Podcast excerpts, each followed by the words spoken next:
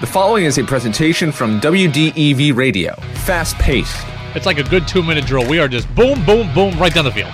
opinionated, If they take the David Price savings and the Mookie Betts savings and pocket the money, it will have been a lie, and the fan base will be furious. to the point. Cam is not that guy. He's not the kind of athlete that works in today's NFL for the most part. It's the Brady Farkas Show on WDEV AM, FM, and WDEVradio.com. What's up, everybody? Brady Farkas here. Brady Farkas Show right here on WDEV AM and FM, WDEVradio.com. 90 minutes of sports talk. We go up until 7 o'clock and plenty to react to and plenty to get to. Reminder to subscribe to the Brady Farkas Show podcast. You guys are doing a great job. We are approaching 20,000 downloads in just four weeks. So we got a lot of extra things going on that podcast channel as well. So the full show, but this week, I also ran the uh, am running the gamut on the local college hockey scene. Reid Cashman of Dartmouth was yesterday. Todd Woodcroft of UVM men's hockey today. Cam Ellsworth Norwich men's hockey tomorrow.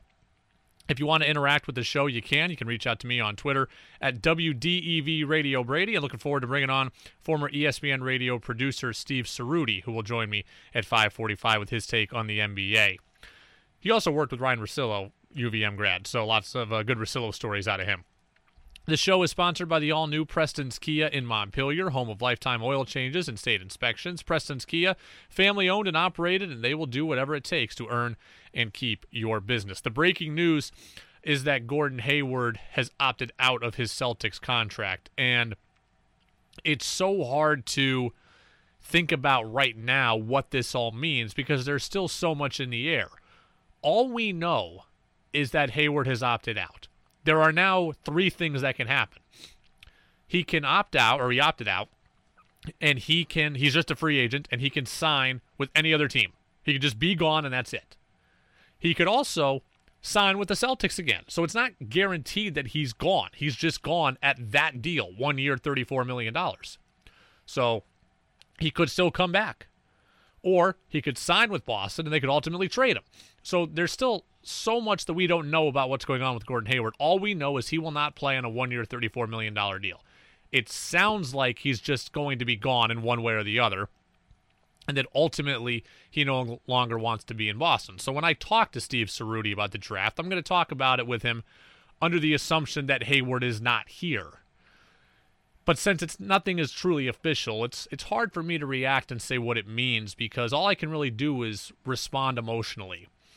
I'm disappointed that it didn't go the way the Celtics, the fans, or Gordon Hayward wanted it to go. And that's really just my base reaction. Gordon Hayward is a good player. Gordon Hayward was a very good player. He was the centerpiece of a Utah Jazz team that battled the Golden State Warriors at the height of their powers. He was supposed to be the marquee free agent acquisition at the time of Brad Stevens' tenure. Now they ultimately then traded for Kyrie Irving, and then he gets hurt, and then uh, Hayward gets hurt, and Tatum develops, and all that. But Gordon Hayward went into Boston with an expectation that he was going to be at the center of a potential championship team, and with that, he was going to get great money. He was going to get great league-wide recognition. He was playing with his former college coach, which was supposed to be a great marriage for him and make him comfortable and really bring out the best in him because there was that familiarity with Stevens. And it was supposed to take the Celtics to new height in the Eastern Conference, new heights in the Eastern Conference. And while the Celtics still got good and still got really good, actually, they did it kind of in spite of Hayward. He helped, right? He was good. He averaged 18 points a game last year. He's part of this. But he, he got paid like he was going to score 26 a game he got he came in here with the expectation that he was going to be the guy and look it hasn't happened to me but there are plenty of people out there that have taken jobs thinking it's one thing and it ends up being another for various reasons right? Either you get hired and then the guy that hired you or the girl that hired you the woman that hired you they leave and now you're totally up in the air and it's different. Or you get a promotion and it's not quite what you thought it was. Or there's restructuring in the office and now well you've got this job, but now someone else has been let go, and you're doing two jobs. Every, a lot of people have gone through that where you take a job thinking it's one thing, and it ends up being another. That's what happened to Gordon Hayward. He came here thinking he was going to be the guy, and this was going to solidify him as one of the game's top players. He was coming into the Eastern Conference. He was going to have the help the Celtics go up against LeBron at the time, and they were going to con- contend for championships, and he was going to be the main reason why. And I don't begrudge players who think that way. I, I if there's one thing I've learned in the last year, it's that players are motivated by different things. There are players whose career and legacies are defined by championship rings, but that is a very, very small group of players. LeBron is defined by that. Um, Anthony Davis had the bugaboo that he couldn't win in the playoffs, so that's why he had to go do it. Dwyane Wade is defined by their championships. Very few players are defined by their rings. Gordon Hayward won't be defined by his rings. So, what makes Gordon Hayward happy? Winning a ring would be nice. But I think Gordon Hayward ultimately really only wants to win a ring if he's one of the main reasons for it. And again, I don't begrudge him for that. I think a lot of that is human nature. It's truly special when somebody can put the betterment of the team ahead of the betterment of themselves. There's plenty of people and you know what? I think I'm one of them that would rather be the guy on a bad team than a bit part on a great team. Okay, when I go to the YMCA to play basketball when life is normal and you can go play, I tell you what, I'd rather be the best player on the bad team than the worst player on the good team. And I think that comes off as selfish, but I think that's human nature. People often want what's best for them. And if Gordon Hayward truly has opted out with the intent of leaving, I don't know where he'll end up, but I bet you he'll end up in a place where they will pay him to be a true guy, and he will get the requisite shot attempts and notoriety and local media coverage that come with being the guy. And I think a lot of people want that. And I think a lot of people like that. And if Gordon Hayward goes somewhere else and doesn't win a championship, and if he goes to the Charlotte Hornets and they get to the second round of the playoffs, that's a win for them. And he can sit there, he can look himself in the mirror and say, I took this franchise to new heights. They got better because of me. I got to score 22 a game again, and I got paid well. And I think he's okay with that. And I'm okay with that for him. I feel bad that it didn't end up working out the way he wanted it to in Boston because he came in here into what felt like the perfect situation. Comes to a good city with a history of winning, with a team that pursued him, with a team that wanted him. He chose Boston over Miami, who also really wanted him. Over the glitz and glam of Miami, he chose Boston. It had a superstar at the time in Isaiah Thomas, who we didn't know was, was damaged goods yet, but they had Isaiah Thomas. They had good ownership, stable ownership with Danny Ainge. They had his old college head coach in Brad Stevens, a guy who they were a perfect marriage together. And they had an opportunity in his mind to do great things. But then he gets injured. Jayson Tatum, Jaylen Brown emerge. Kyrie kind of sends everything haywire. Then they go get Kemba, and all of a sudden Hayward's back, and he's never really himself. And then as he gets himself, he's kind of another ancillary part. And all of a sudden, you're looking at it where you're the fourth or fifth option. You're being paid like a one but you're the guy everybody looks at as the they look at Gordon Hayward in Boston like the salary drain on the organization. And that's not a position I think anybody wants to be in. If he goes to the Knicks or if he goes to the Hornets or if he goes to some other woebegone franchise where he's the guy, I think that's what he wants. Everybody will crush it because they'll say, "Oh, he's not about winning." I think he wants to win. But I think like most people, he wants to be the reason that a team wins. And it sounds selfish. You know what? It probably is. But most people at their core are selfish. It's truly rare when somebody is altruistic. When somebody can truly say, I'll sit here and just be part of it. That's not it. That's not who Hayward wants to be. And I don't fault him for that. The only thing that I fault, or the only thing that I regret, is that it didn't work out the way that he wanted. I have a best friend who took a job, more money, more title, more responsibility, left it in two weeks. Wasn't what he thought. Gordon Hayward, three years in Boston, wasn't what he thought. I feel bad that that's the case. It's the Brady Farkas Show right here on WDEV AM and FM and WDEVradio.com. Let's get to uh, Tell the Truth Thursday. We do this every single Thursday. I enlist the help of Lucy, the beloved Peanuts character. Now we're really going to get down to business. It's for the best that Anthony Lamb didn't get drafted yesterday. We all wanted Anthony Lamb to get drafted, former UVM star, two time America East Player of the Year. We wanted him to get drafted, but that was selfish by us, right? We wanted to say we root for a program that oh hey we root for a program hey kids get drafted. We wanted to have let John Becker be able to tell recruits, hey, you can get drafted if you come here. It was all for us to be selfish. We wanted to have program pride and let the program use Anthony Lamb as a recruiting tool from now until forever. That's what we wanted, and it was selfish of us. We were looking out for UVM, not necessarily for Anthony Lamb. If Anthony Lamb gets drafted 58th overall, that's cool for us. And it's a nice night for him, but he's stuck in one place. Now he gets the opportunity to truly find the best situation for him, whatever that situation is. Maybe he gets a look in the G League. Maybe he gets a look at an NBA camp. Maybe he goes overseas and makes more money and plays somewhere else in Europe or in Israel or in China, wherever. But now he gets a chance to do what's best for him, and I'm rooting for him to take advantage of that chance. The thing that I regret most about this situation, though, for him is that I know Anthony Lamb has an NBA dream and he he wants a chance in the NBA, and maybe he'll get it.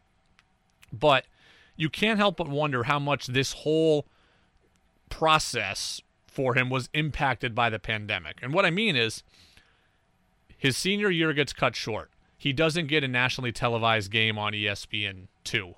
He doesn't get to turn heads and go for 32 as the Catamounts go dancing again and the fans rush the floor.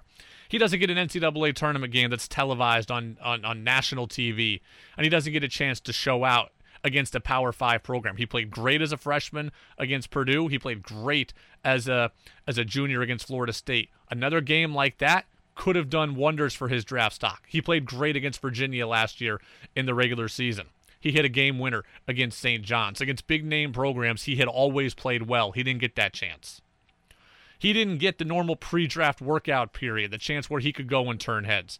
He's not now, there's not going to be a summer league because of the pandemic, so he's not going to get a chance to play well there and build up his image there.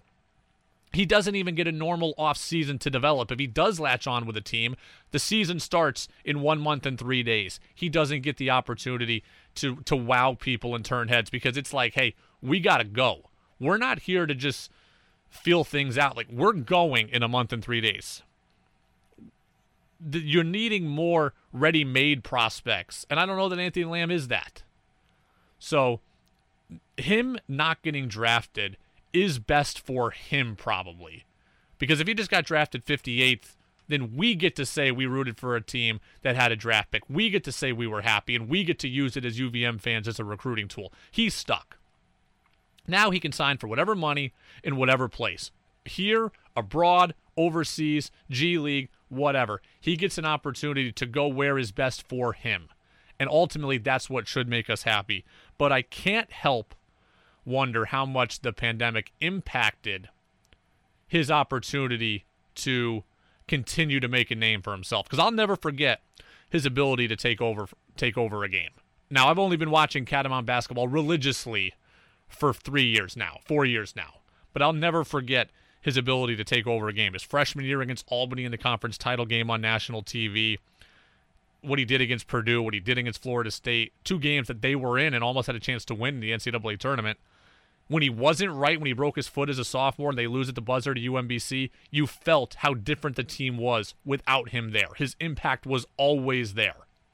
And then just how much he grew as a person. He could take over a game, and he grew as a person into eventually where he could take over a room. And uh, for that, he'll always be one of the most decorated catamounts that there is. So continue to wish him well. Sorry for him that he didn't get drafted, but ultimately, this will end up better. It's the Brady Farkas Show right here on WDEV, AM and FM, and WDEVradio.com. I want to bring in Steve Ceruti after the break. Steve Ceruti, former ESPN radio producer, NBA expert, used to be a producer for Ryan Russillo, UVM grad. Gordon Hayward's opted out. I'm going to talk to him as if Gordon Hayward's never coming back. I know it's not official, but we're going to have that discussion. That's all coming next on the Brady Farkas Show right here on WDEV. Now it's back to the Brady Farkas Show on WDEV AM, FM, and WDEVradio.com.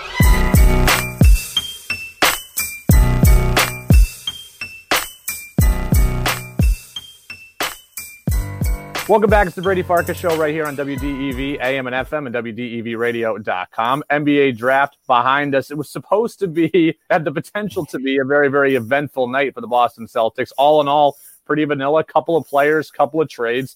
Breaking it down with us now, Steve Ceruti, former uh, radio producer at ESPN, used to work with our guy, UVM grad Ryan Russillo, co-host of the Small Talk podcast. He's also done work with former Celtic Brian Scalabrine. Steve, how are you? I'm doing good, Brady. What's going on? Thanks for having me on. Well, I appreciate you joining us. Um, let's start with the basic question first. It was supposed to be an epic trade night for Trader Danny and the Celtics. Were you surprised that it didn't materialize that way? A little bit. I mean, there weren't a lot of trades in general, which I didn't know if that was necessarily because of the situation, the circumstances. Um, obviously, the draft was unlike really any other draft we've seen in the past. Celtics, you know, a bunch of picks in the first round. You'd imagine that they would have wanted to trade up, maybe for somebody. I don't know specifically who they were targeting, but um, just weren't able to do it. And you know, they end up taking three players, a lot of wing players, some shooting, which is good. I mean, it's always valuable. But um, I, I would have to imagine that I don't think Danny necessarily wanted to make all three of those picks in the first round.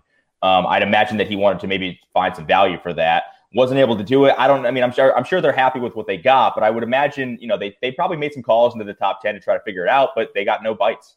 I'm so surprised to see them shopping Kemba Walker. And I don't know if it's because they want to free up long term money. I don't know if it's because they're worried about Kemba's knee or they just thought that Jrue Holiday was a better player. What do you think of the uh, the idea of trading Kemba?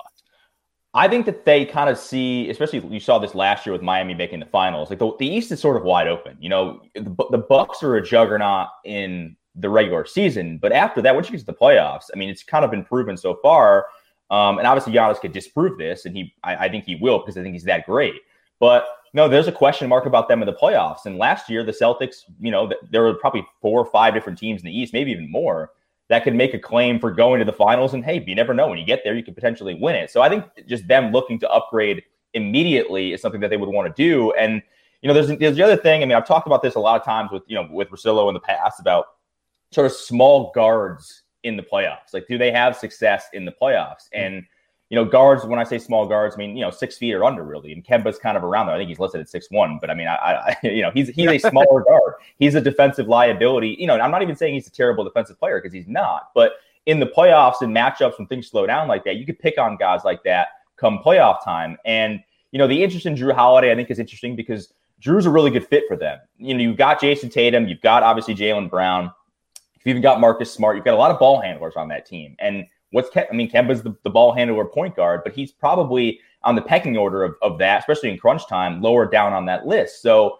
you know, I you know I understood why they brought him in last. You know, you have the cap space. You know, you, you just lost the point guard in Kyrie. You got to bring another point guard in. But I don't know if he's a perfect fit for that team. And I do think Jrue, even though he's obviously older, um, and you sort of be pushing all the chips in for now, he I think was a better fit for trying to you know get to the finals and potentially win the whole thing right now. So I understand that. I think Chris Paul was another guy who you know, speaking of small guards, although he's he is really good defensively, so he kind of you know bucks the he kind of is the the guy that disproves that theory. But I think this was you know them trying to look at how do we get to the finals now because the East is kind of wide open.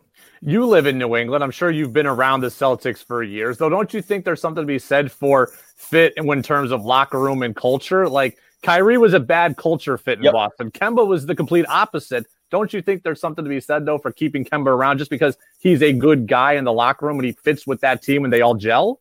I think there's you're you're definitely onto something there. I mean, listen, the, the, the difference between Kemba and Kyrie is like night and day. I mean, yeah. there's nothing. It couldn't be. You, you you saw it this year. I mean, Kemba's not as good of a player talent wise as Kyrie is, but the Celtics are a better team because they they rid themselves of kind of this um, quote unquote cancer in the locker room that's why I'm interested to see what's going to happen in Brooklyn with the Nets, especially if they get Harden. I mean, that thing to me is just a powder keg waiting to explode. Yeah.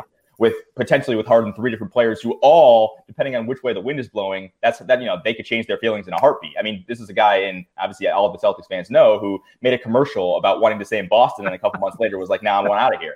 So, but the only thing I would I would push back on that is, I mean, Jrue Holiday, as far as like character guys in the league, is is maybe the character guy in the league, and he is probably the best on-ball defensive guard in the league. You can put mm-hmm. him on I mean, the Celtics could stick him on the other team's best sort of ball handler, even like wing player in a way, and you know take some of the responsibility defensively away from guys like Jayson Tatum and Jaylen Brown. Although you know Jay, probably not less Jalen, more more Jay, more Jayson Tatum to concentrate more on the offensive side of the ball. Yeah. Whereas you know Kemba Walker, you're oftentimes having to make up for his for his defensive uh, deficiencies.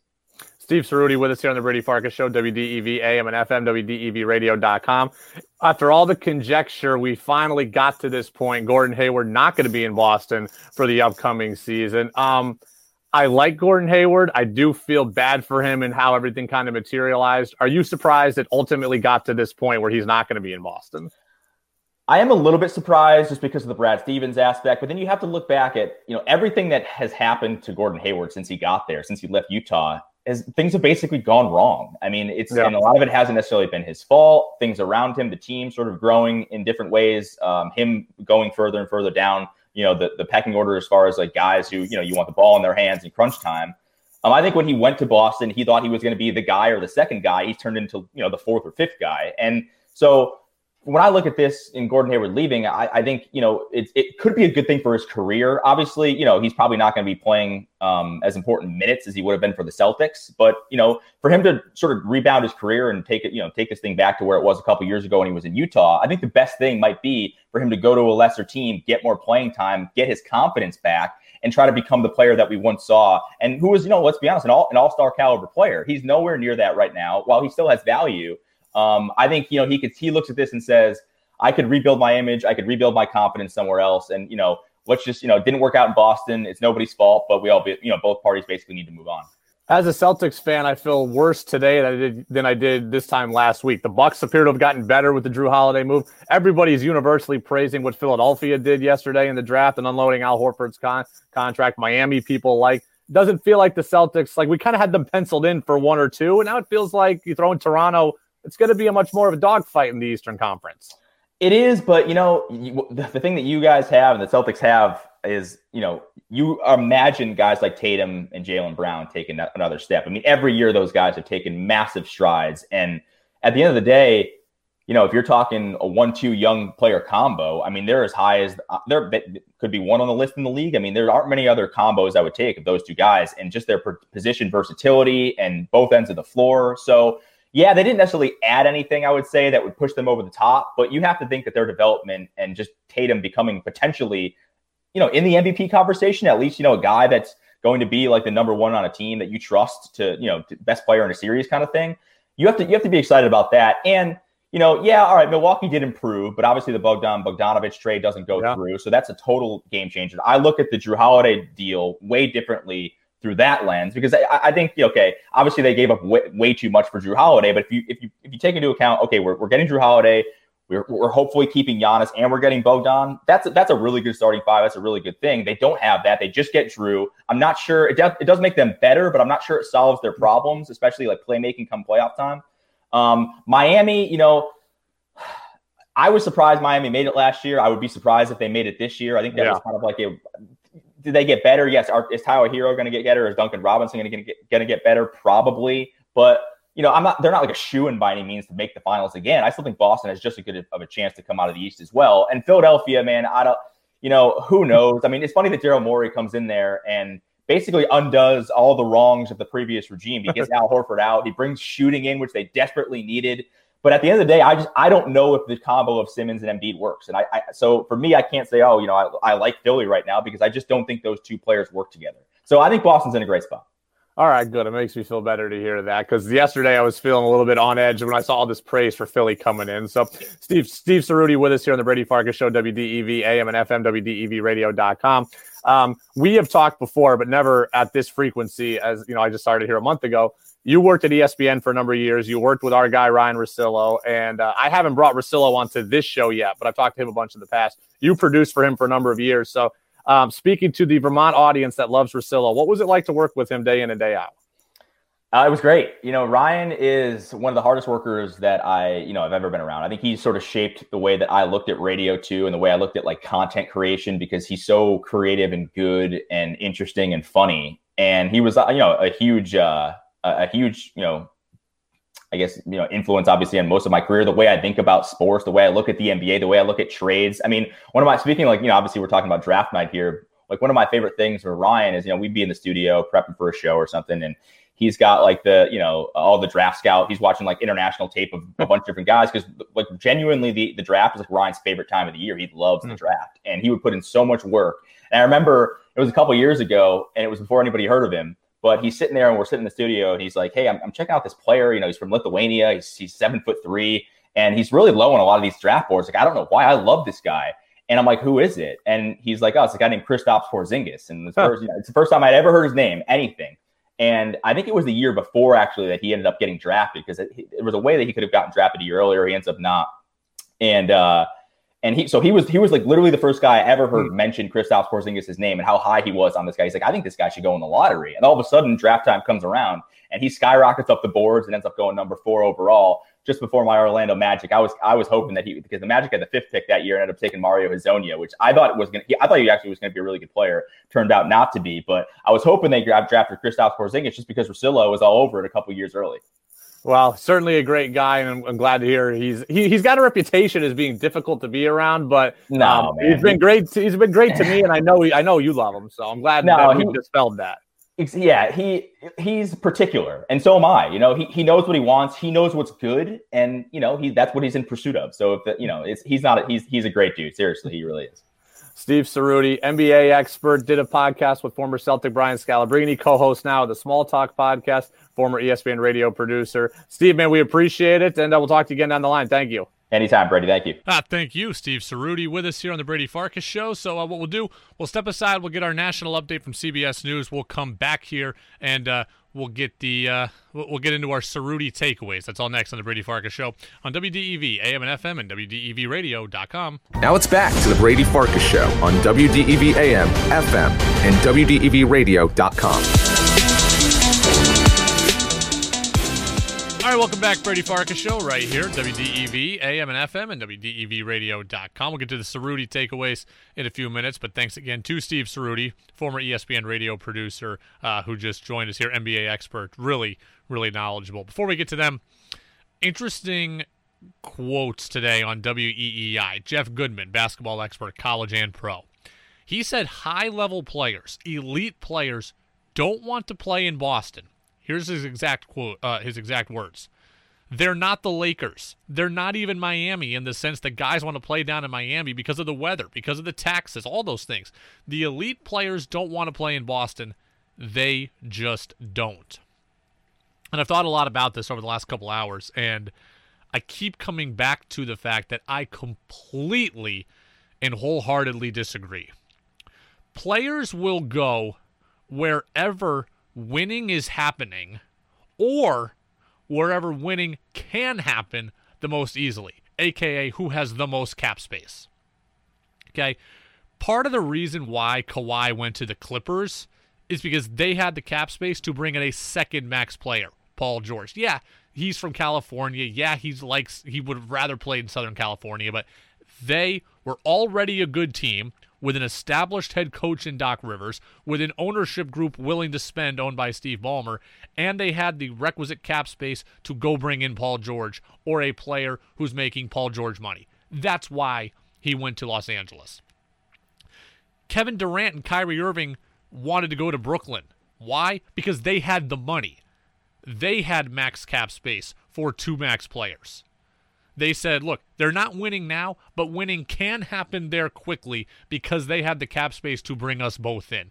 Players like to team up, but they like to team up where winning is currently happening or the infrastructure and money are in place for it to happen soon. It's not that they're against Boston.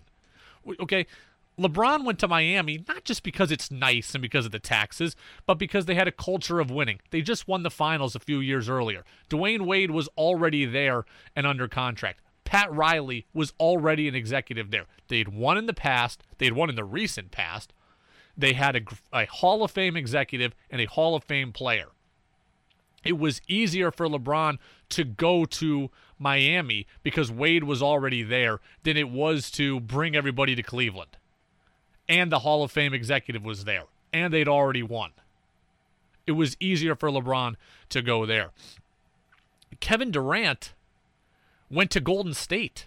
Why? Not because Oakland is some beautiful paradise, not because the Warriors have some great history, because they don't, because winning was already happening there. They'd already established they were a championship contender. That's why he went there, not because of the city, not because of this, that, or the other. It was because Steph Curry, Klay Thompson, Draymond Green, Steve Kerr, and championship opportunity. That's why he went there. And if those guys had been playing in uh, in Detroit or in Chicago or in Memphis, he would have gone there too. Players will go where winning is happening or can happen easily. It's not about, it has nothing to do with Boston. Okay. Post Kobe and pre LeBron, the best guys the Lakers were getting were Kentavious Caldwell Pope, Pope and Timothy Mozgov. Okay. Los Angeles is beautiful. Los Angeles had a lot of things to do. But because Los Angeles was a dumpster fire post Kobe, pre LeBron, they were getting Timothy Mozgov. That's who they were getting. So don't tell me that Boston is undesirable. If Jayson Tatum and Jaylen Brown continue their ascent, and you have two of the best young players in the NBA, and you have a good head coach in Brad Stevens, and you have an ownership group and a stable front office system with Danny Ainge, Boston will also be desirable. Kemba Walker signed there, Gordon Hayward signed there, Al Horford signed there. I'm sorry you don't think that those are elite players, but they were the elite options at the time. Every year has has has a crop of free agents. Those were some of the best free agents in their given year. Kemba Walker was arguably the best free agent available last year except for Kevin Durant.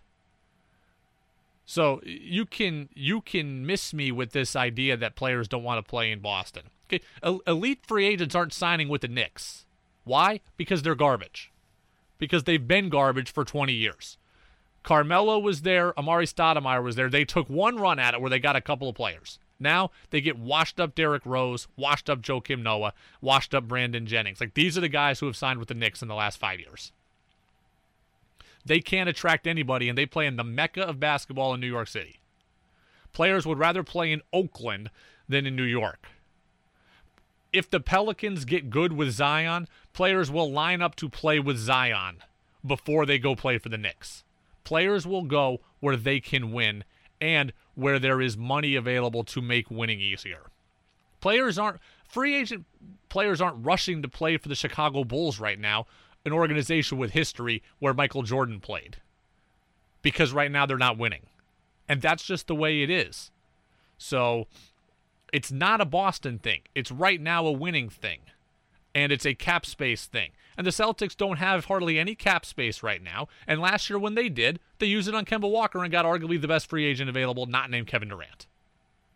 So I think Jeff Goodman there is not only harsh, I just think he's flat out wrong players have shown they'll go where winning is available or where winning has already happened. They'll, they'll play in Phoenix, they'll play in, they, they don't care. Sure, it's nice if it's in a nice weather spot where they can hang out on the beach. That's nice. That's everybody would like that. But if you can win in Charlotte or you can have a dynasty in Oakland or you can win in Phoenix or Oklahoma City or Detroit, they'll go anywhere where winning and money are available. It's not an anti-Boston thing. I mean, Denver, Boston, and Dallas are all on the precipice of being really good NBA teams. Dallas has been good before, and players wanted to go there, play with Dirk, play for Mark Cuban, Rick Carlisle. But Denver, Boston, and Dallas, they're kind of on that next come up group. If they end up winning, trust me, they'll end up with great free agents too. So uh, I think Goodman categorically wrong. So you can get me on Twitter if you want to uh, comment on that, either for or against, at WDEV Radio Brady. It is the Brady Farkas Show right here on WDEV, AM and FM, and WDEVradio.com. So we just spoke with Steve Ceruti. We've got our takeaways here, and he made a very quick comment on the idea that the Celtics were thinking of trading Kemba Walker. So he was talking about trading Kemba would have signaled this. I think this was, you know, them trying to look at how do we get to the finals now because the East is kind of wide open. I guess this is the one thing I have to give Danny Ainge. If they had traded Kemba Walker in a quote win now move, Ceruti's probably right. Ainge is looking to upgrade anywhere and everywhere. And that is a sign that he's never satisfied and that he's constantly look, looking to get better. And you have to give him credit for that. And you have to, if you're a fan, you have to be happy you have an ownership like that or a front office structure like that rather than the alternative where everyone is complacent. I would make a horrible GM. I'm way too attached to people and players. I'm way too lenient on situations. I would make a bad GM. Danny Ainge, he, he's willing to make the tough situations. I have to give him credit for that, and I have to respect that. But I do think now minus Hayward potentially, and they're going to have to make some upgrade here. If Hayward truly leaves, they're going to have to get something to help fill his spot. And maybe some of their draft picks that they took yesterday, Nesmith and um, uh, Pritchard, the kid they took from Oregon, maybe those guys can help, but they're not going to be Gordon Hayward in year one. So if Hayward's gone officially, they've got to get something. But largely, I think they can run it back and still be very, very good. And I know it's not going to be a normal year for the entirety of the season, but if it's semi-normal, okay, I mean, I think not having the bubble and not having home court, or having the bubble and not having home court advantage, I think it really did hurt the Celtics last year. I mean, I think they can be a top team, and if you get some fans in the stands or guys have to travel to come to your building in the playoffs, I mean, if it's more normal in terms of that stuff, I think Boston is a really big player still in the Eastern Conference. But you see Milwaukee's trying to get better, right? They go get Jrue Holiday. You see Philly trying to get better. Hire Daryl Morey, bring in Doc Rivers. These teams around them are trying to get better. So I have to applaud Danny Ainge for looking at this with a sense of urgency. I won't I wouldn't have traded Kemba Walker. I like Kemba Walker. I think he fits. But I have to give Ainge credit that as everyone around him is looking to upgrade, he's not satisfied. He's looking to upgrade also, and there's far too many ownership groups that just sit on their hands. And and Ainge is not that guy. He's always willing to upgrade the roster, even if it looks weird to me or fans on the surface. What I am happy to hear though on those Kemba trade rumors is that Chris Mannix, who knows the Celtics incredibly well, Yahoo Sports, NBC Sports Boston, he's not so sure those rumors were ever true. Yeah, I, look, I, I saw the reports out there. I, I had been told Kemba was not being shopped. Like, okay. I, I don't you know, I can't speak to other people's reporting, but th- that would surprise me if Kemba was being shopped. They're they're very high on Kemba Walker in Boston. He had a very good year last year. Obviously, the knee is something you keep an eye on going into next season, but uh, that wouldn't make a lot of sense. See, I love hearing that because it wouldn't make a lot of sense, but because Kemba does fit so well.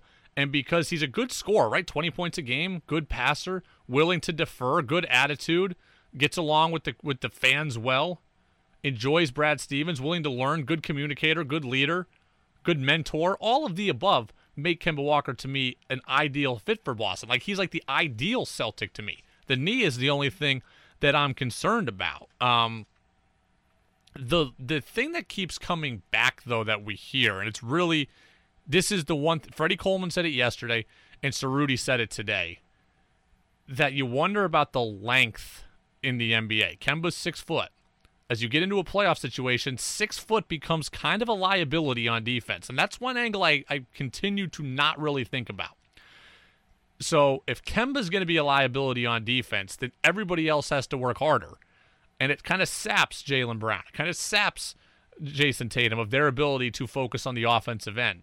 Generally, the truly transcendent offensive talent like Tatum are able to kind of take the defensive end off if Kemba's a if his height is a liability, if his lack of length is a liability, then Tatum's not being afforded that opportunity, and that would hurt the Celtics. And that's something that I hadn't really thought about. I wanted to uh, get to one more Ceruti takeaway. So he was a, a producer for SVP and Russillo, one of the great classic radio shows on the sports side all time, as far as I'm concerned. It was just unbelievable in so many ways. But then when that show broke up, he was the producer for SVP and for SVP and Russillo, then Russillo and Kanell, then the Ryan Russillo show, then Will Cain and Russillo.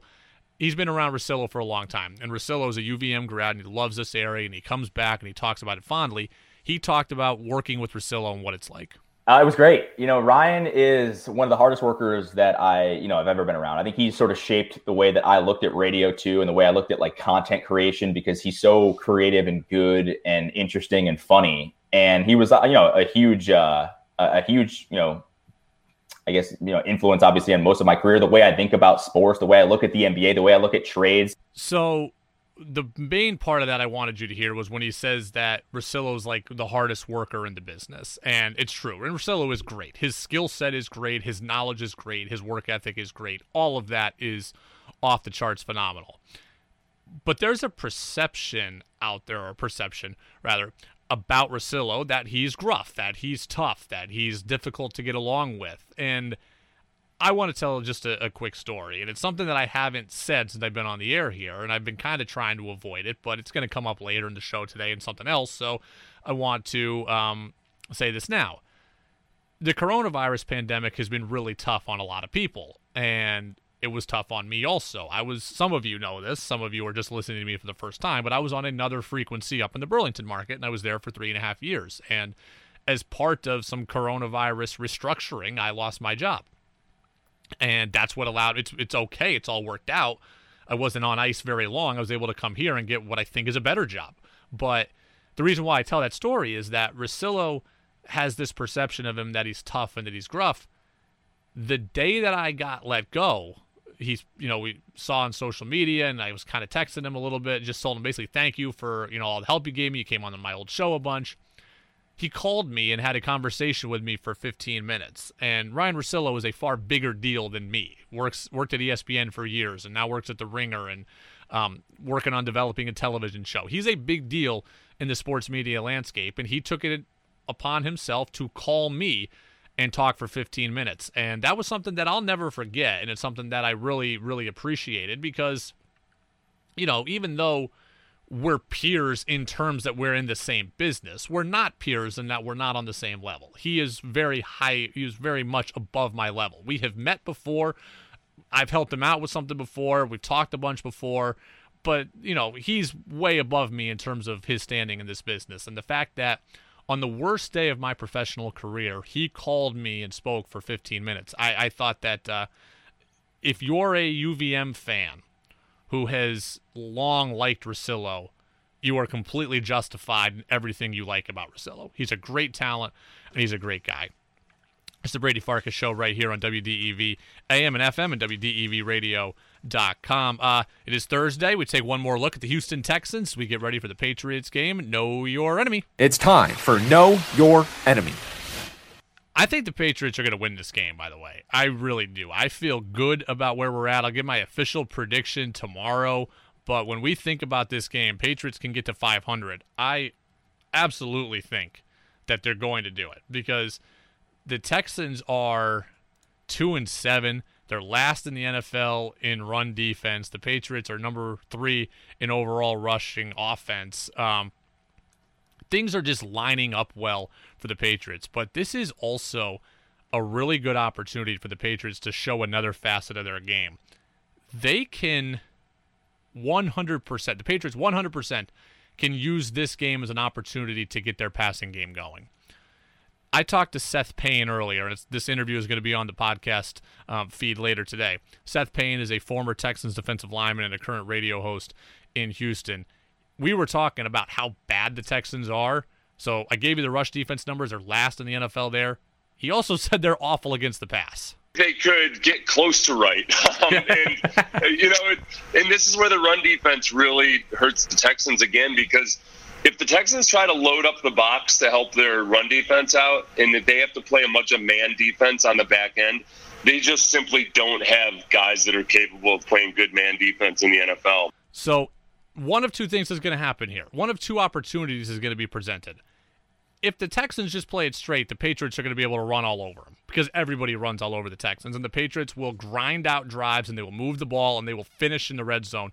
And if they can finish in the red zone, then they'll ultimately go and win this game. And well, I don't think they can really blow anybody out with their with their style of play. They could get a double digit win in Houston because they'll just grind the clock, they'll move the football, they'll get first downs, and they'll finish in the red zone if Houston stacks the box and if they really try to take away the run, Well, then you're going to see one on one coverage on the outside with bad defensive backs, and it's an opportunity for Cam to show a part of his game that we haven't seen in the last couple of weeks. I mean, this is a game I'm truly looking for. Not only do I expect the Patriots to win, I expect them to dominate. And amazing how far we've come in three weeks. Because three weeks ago, they're looking like a 3 and 13 team. Now, we're talking about them getting to 500, getting their running game uh, just solidified as one of the best in the NFL, and getting their pass game going against an inferior opponent and an inferior defense. You know, Deshaun Watson is great. He is special, but he alone is not enough to beat the Patriots. We've seen the Patriots confuse Patrick Mahomes this year. We've seen them beat Derek Carr, who's had a very good season. We've seen them, um, you know, limit Josh Allen, who I still have questions about, but he's looked good the last couple of weeks, except when he played the Patriots. So they've limited Lamar Jackson. I think they're going to win this game, and I'm looking for them to really play a physical nature in the run game, but also get that pass game going. And they're going to need it. I want to see it. Now I have an expectation, right? I'm done trying to make it look pretty. I've said that. But I do want to see it diversify. It doesn't have to look perfect, but I want to see it diversify. I want to see N'Keal Harry with some catches. I want to see Damiere Byrd with some targets. I want to see Jakobi Meyers continue to play well. I don't care if it looks ugly, but it should look controlling, and the Patriots should be able to control this game. So Seth Payne was the guy that I talked to, and uh, the full interview again will be available on the Brady Farkas Show podcast feed. I also I'll have to really go back and think about this. We'll probably talk about it tomorrow. My gut tells me the Texans have done way too much trying to replicate the Patriots. And it's really hard to replicate a culture in the NFL because no two situations are the same, right? The, the, you know, the Texans ownership is not Robert Kraft. Bill Belichick's not the head coach. They don't have Tom Brady. They don't play in the same division. You got to build something sustainable for yourself and I see the Texans as trying to be Patriots light, trying to be Patriots South. I mean, the guy running the show, Jack Easterby, former Patriots guy. Bill O'Brien, former head coach, former Patriots guy. Romeo Crennel, interim head coach, former Patriots guy. Like the Patriots imprint seems to be all over the Houston Texans. And that imprint, well, you can take elements of New England with you. You can't just try to pick it up and move it somewhere else. And that's what it feels like the Texans have done. It feels like they've spent so much time trying to chase the Patriots that they've kind of lost an identity. Or they don't even I don't even know that they have an identity. They're Deshaun Watson and a bunch of Patriots wannabes. And I don't quite know what they are. Like Patriots buttoned up and efficient. That's who they are. Pittsburgh. We're not going to take the clown shows. Antonio Brown can be gone. Le'Veon Bell can be gone. We're going to be buttoned up and we're going to be generally pretty disciplined. High character guys, tough, pretty disciplined. Kansas City's identity, for better or worse, is we will take the problem children. We will give everybody a chance, and really, there's not much of a limit on guys that we'll take. They got rid of Kareem Hunt, but other than that, we'll bring on Tyreek Hill. We'll stand by him. Travis Kelce can be provocative, although he's not nothing criminal type thing, but he can be provocative, dance, showboat. Yeah, we got a place for you.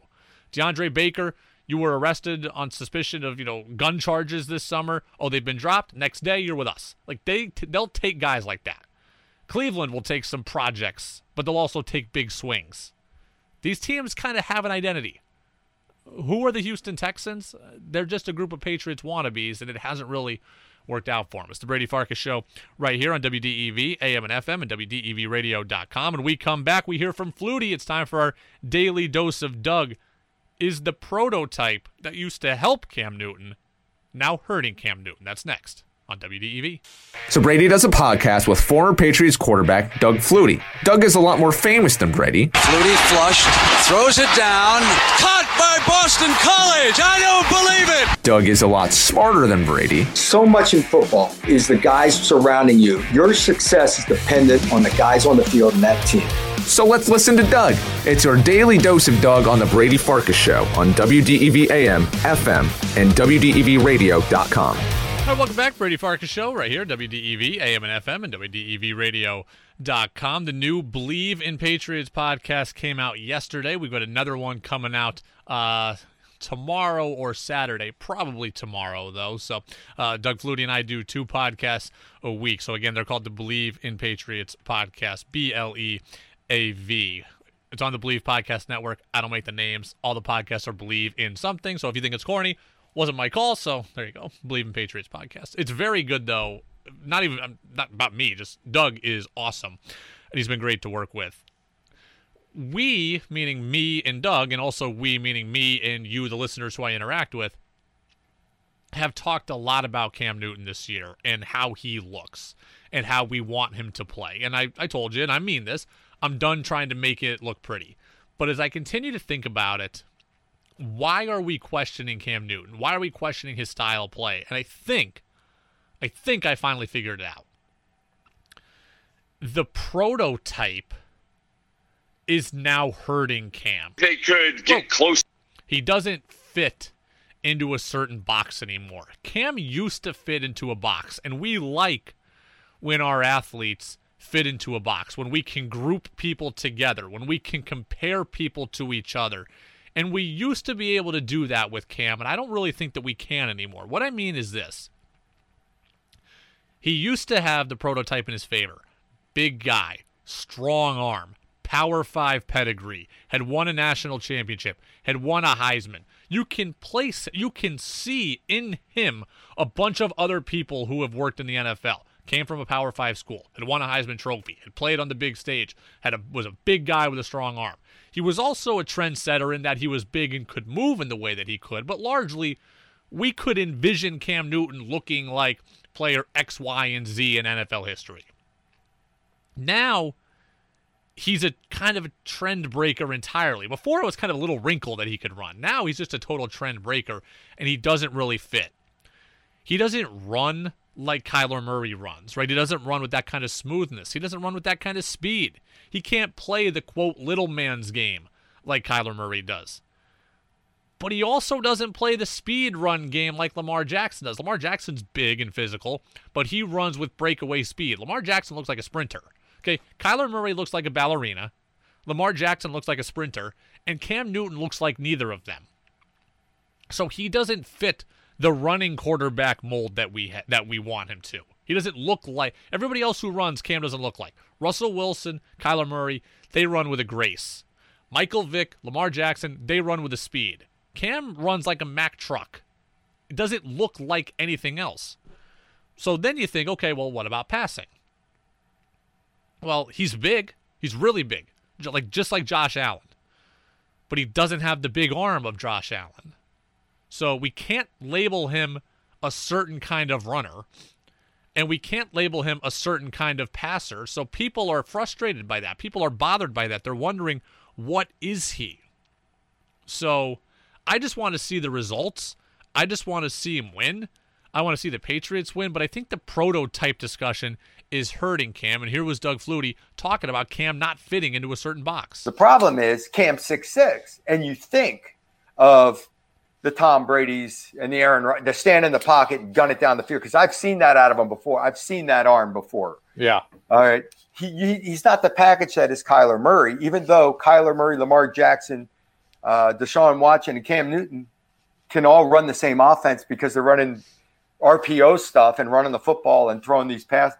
So it's kind of funny. He's he's this big guy doing what a lot of the little guys do offensively. So there you go. It's uh, largely exactly what I said. I forgot Deshaun Watson. You throw him in there too. These smaller, lighter quarterbacks that move around, Cam doesn't look like.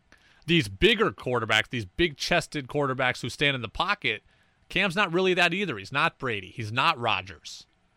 He doesn't really have. I mean, Josh Allen is his best comparable in that they do have a similar running style, but Allen's arm is now so far and away above Cam's that you can see Allen has in him a physical talent that Cam just doesn't have right now. Like Cam's not going to line up and throw it 70 yards, which is something that Allen can do. And, and to his credit, the Bills have the weapons on the outside to allow him to do that, and the Patriots don't. So it's hard to fit Cam in a box, and that is ultimately what bothers people if Cam is if Cam is here in the future, the Patriots need to put pieces around him. The draft, free agents, trade pieces, whatever. Because when I was talking with Seth Payne, the, the former Texans defensive lineman, I mean, he told it to me. He said to me straight. He goes, Deshaun Watson is special. He is not good enough to overcome what the Texans have. If Deshaun Watson can't overcome, you know, a dysfunctionalness in Houston, but also some lack some lack of skill players, then why should I expect Cam Newton to be able to do the same thing? If Cam's here, he's going to need a lot of help. Until then, though, I just want to see him win, and I don't care what it looks like. But I think as people try to figure out what's up with Cam, what's up with Cam, he just doesn't look like anything else. He doesn't play like anything else. This one with Flutie was this was actually a, a serious topic, and we always have a lot of fun. We always try to make it really educational. This one was actually kind of tough to talk about, and I was interested in Doug's um, experiences here. The Ravens center the other night, and his name escapes me, started with an S. He had two bad snaps in the rain, right? They, the Ravens lost 27 yards on bad snaps in the rain. One of them was on a fourth and one, cost them the chance at the first down. One of them was on cost them significant yards on their comeback attempt drive. It didn't cost them the game, but it certainly didn't help after the game, their center posted on Twitter that his family was getting nasty messages and threats on social media. I can't make this clear enough. If you are somebody who attacks an athlete or attacks their family on social media because of something the athlete did during the game, you are a loser.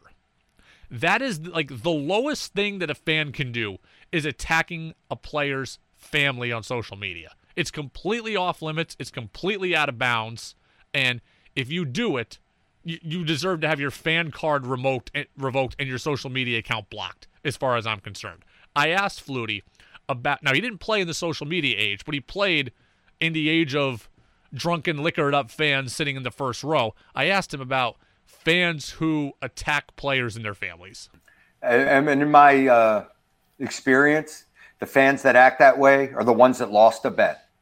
Yeah, I you know the guy that bet more than he probably should have and is upset. And this guy cost me. He he did it intentionally, and it, you know you know what guys are out there busting their. You have no idea how many hours a week these guys put in. How hard it yeah. As a fan, you know how sick that feeling is when the Patriots go undefeated but lost the Super Bowl yeah. the sick feeling of losing a football game. Of you multiply that by 20 and you're starting to approach how the player feels. I understand being upset if your team loses. I understand being upset if you lose a bet, like Doug said. You know, if we invest money and we invest time in something, we want to be rewarded. In the same way that I get upset when, if I go to a movie and I pay 25 bucks, me and Jess go to a movie and it's bad. I'm upset by that. We wasted our money, we wasted our time. I don't email the director. I don't tweet the director and say awful things to him and his him and his or her family. If I go to a concert and I pay 50 bucks and I buy a couple drinks, and now I spend $100 on parking, drinks, food, and the concert's not great. Yeah, I'm upset. I'm bothered. It wasn't worth my investment. I just don't go again then. I just don't go see that group again. I don't go attack them and their families. If you do that, that's truly the lowest thing you can ever do as a fan. Is going after a uh, going after a player and or their family on social media. There's just it's inexcusable. And he's probably right. A lot of it probably is based on money and based on gambling, but it's just such a low thing to do. The only time I've ever even thought to criticize an athlete, and I don't mean like attack or issue threats, but the only time I've really ever called out an athlete is when an athlete seems unprepared to play. If if we find out that a player went three for 20 from the floor, but they were out drinking until 4 a.m. the night before, that warrants a call out. That warrants an upset fan. It still doesn't warrant being attacked, but that's that's the kind of situation when you get on a guy. When you get upset, when you think that they're not prepared, when they're not taking their job seriously. When the guy's out injured and he's supposed to be rehab and you find him dancing at the club, then you should be upset when they don't care, when they don't take it seriously, when they're putting when they're putting themselves above the team, when they're being selfish. That's when you warrant being upset with a guy. But a guy who look, I don't know that I, I'm honestly forgetting the center's name. I told you to start with an S. Skrupa or something. But The fact that I don't know his name tells me that he's never done anything really wrong. Because if he if he was Antonio Brown, I'd know who he was. If the guy doesn't do anything wrong and he's busted his tail, then he deserves to you know what? I'm sorry that you lost. You chalk it up to a bad play, but you know what? If the guy's trying and the guy cares, I'm not. Who am I to pile on? It's absurd when somebody does. You see death threats to families. You see death threats to athletes. It's absurd. And if you do that, you are a loser. And you're not going to ever change my mind on that because nothing that an athlete does on the field deserves that for his or her family. It's embarrassing. It's ridiculous. It's scary. And it's completely unwarranted and it's completely unneeded. It's the Brady Farkas Show right here on WDEV, AM and FM, and WDEVradio.com. What they're saying's coming up next. Had a chance to talk with UVM hockey coach Todd Woodcroft. I'll just give you my takeaways from that conversation. Play a little bit of it back for you. That's next on the Brady Farkas Show on WDEV. The internet, it's a really weird place. Where'd you hear that? The internet. And you believed it? Yeah. They can't put anything on the internet that isn't true. Where'd you hear that? The, The internet. internet. It's time for crazy Twitter takes on the Brady Farkas Show right here on WDEV AM, FM, and WDEVradio.com. Doesn't anyone notice this? I feel like I'm taking crazy pills! I can't believe I forgot crazy Twitter takes in the last segment. I got to throw it in quick here before we get to what they're saying. The people on Twitter who want James Harden on the Celtics, I, if you're listening to me for the first time, you're going to learn my disdain for the way James Harden plays. Not for James Harden. He's a great scorer, an all-time great scorer.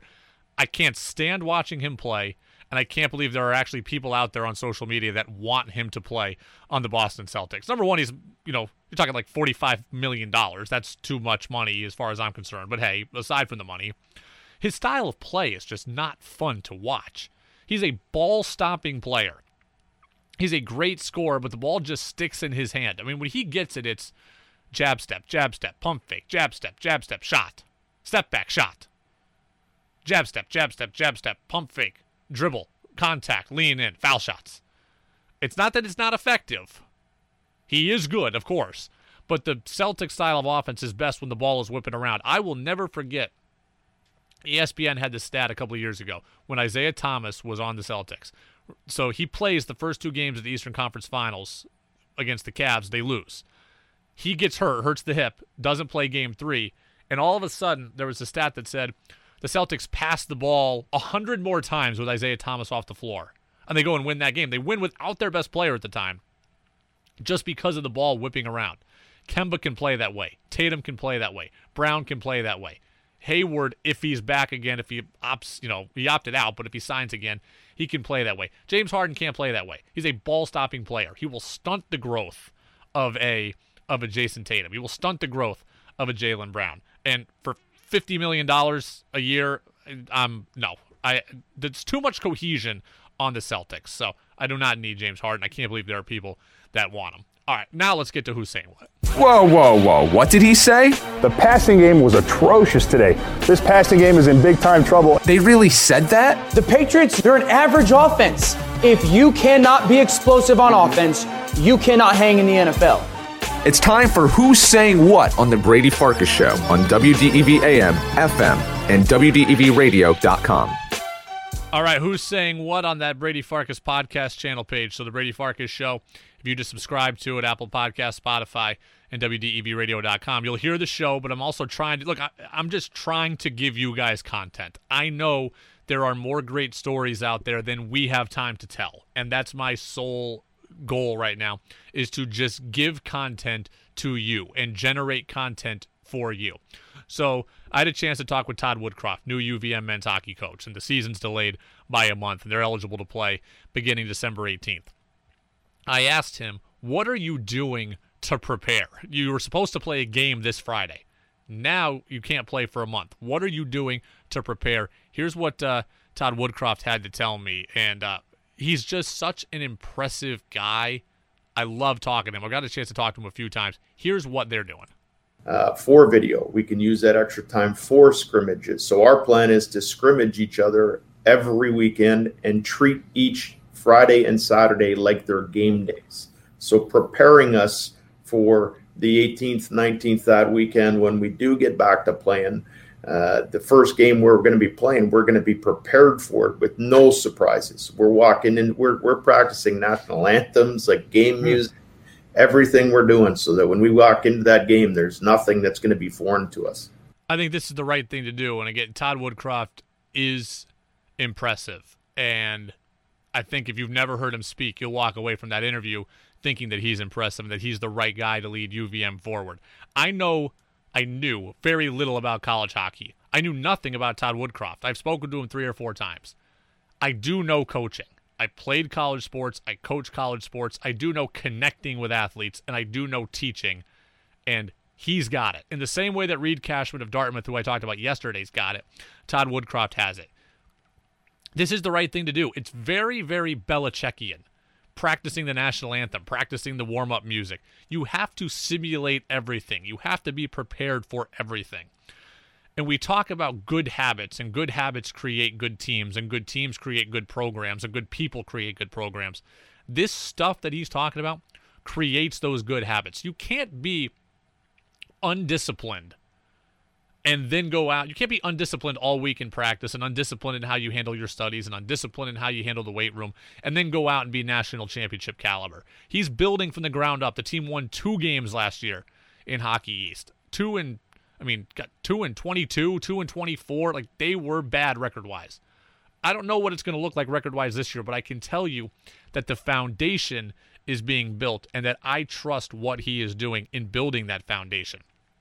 You saw the level of preparedness in the Patriots game the other night against Baltimore. We heard the story. Bill Belichick has the Patriots practice outside, simulates them playing in the rain because he knew the weather was going to be bad. Ravens were the team that botched two snaps, that looked uncomfortable in the rain. Patriots looked at home because they were prepared for it. They were prepared for every single situation. And Todd Woodcroft is going to get UVM prepared for every single situation.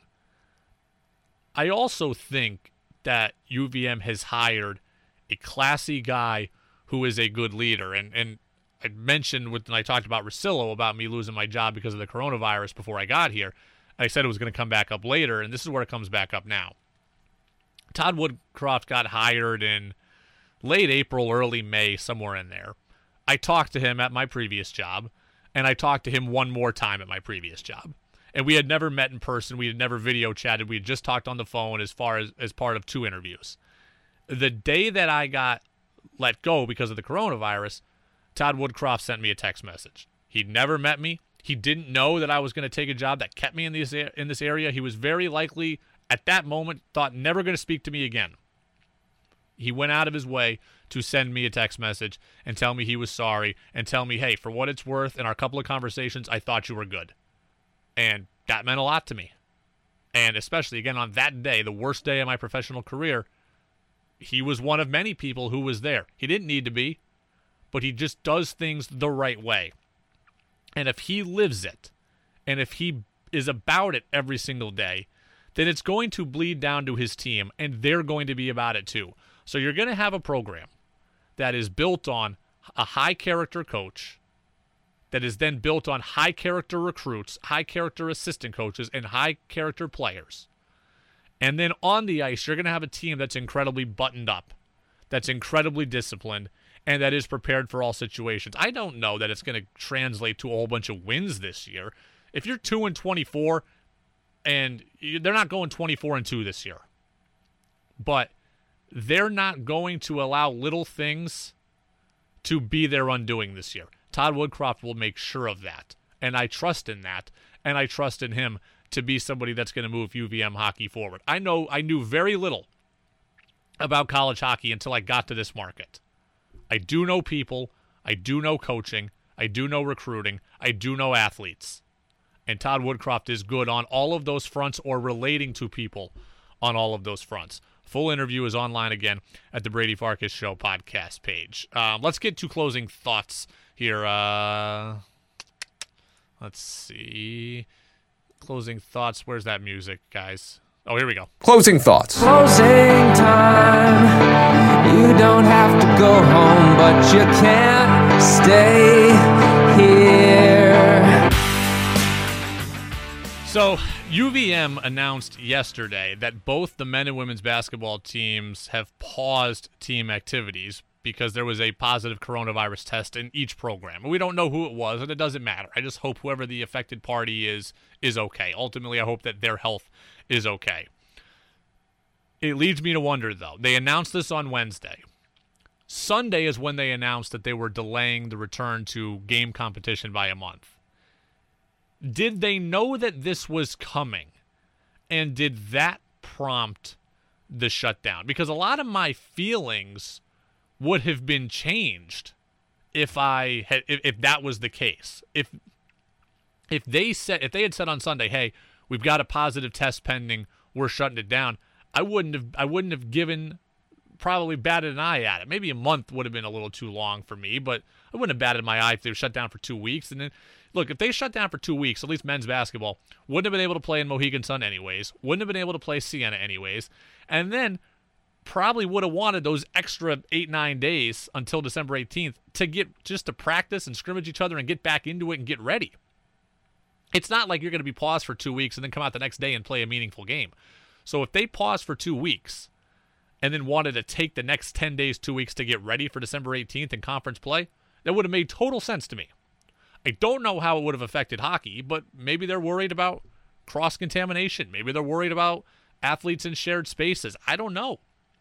But if they knew about that positive coronavirus test in each of the men and women's basketball programs on Sunday when they made that announcement and then just didn't tell us, I wish they had told us. It's not their business to give us individual people's medical records, but if they said we're doing this in response to a positive test, I think a lot of people would have viewed it differently. I don't know that that was the case. It's very possible they were doing it anyways, and then this just happened as a result of testing. I don't know. And we'll probably never know, but it's interesting the timeline. Sunday, they say they're shutting down from game competition for a month. And then Wednesday, they announce that there's a positive case in each of those programs. I don't know if one is related to the other, but there's a chance that it is and a chance that it reshapes people's opinion. The Brady Farkas Show is brought to you by the all new Preston's Kia in Montpelier, home of lifetime oil changes and state inspections. Preston's Kia, family owned and operated, and they will do whatever it takes to earn and keep your business. Thanks to Steve Ceruti for dropping by. Full show podcast available, a bunch of extra interviews there as well, getting you ready for uh, Patriots Texans with Seth Payne, Todd Woodcroft of UVM men's hockey, and uh, we are back at it tomorrow. Tomorrow, a football Friday as we get you ready for Patriots Texans. Talk about a bunch of other games as well. See you later, everybody, on WDEV. Dinner Jazz is next.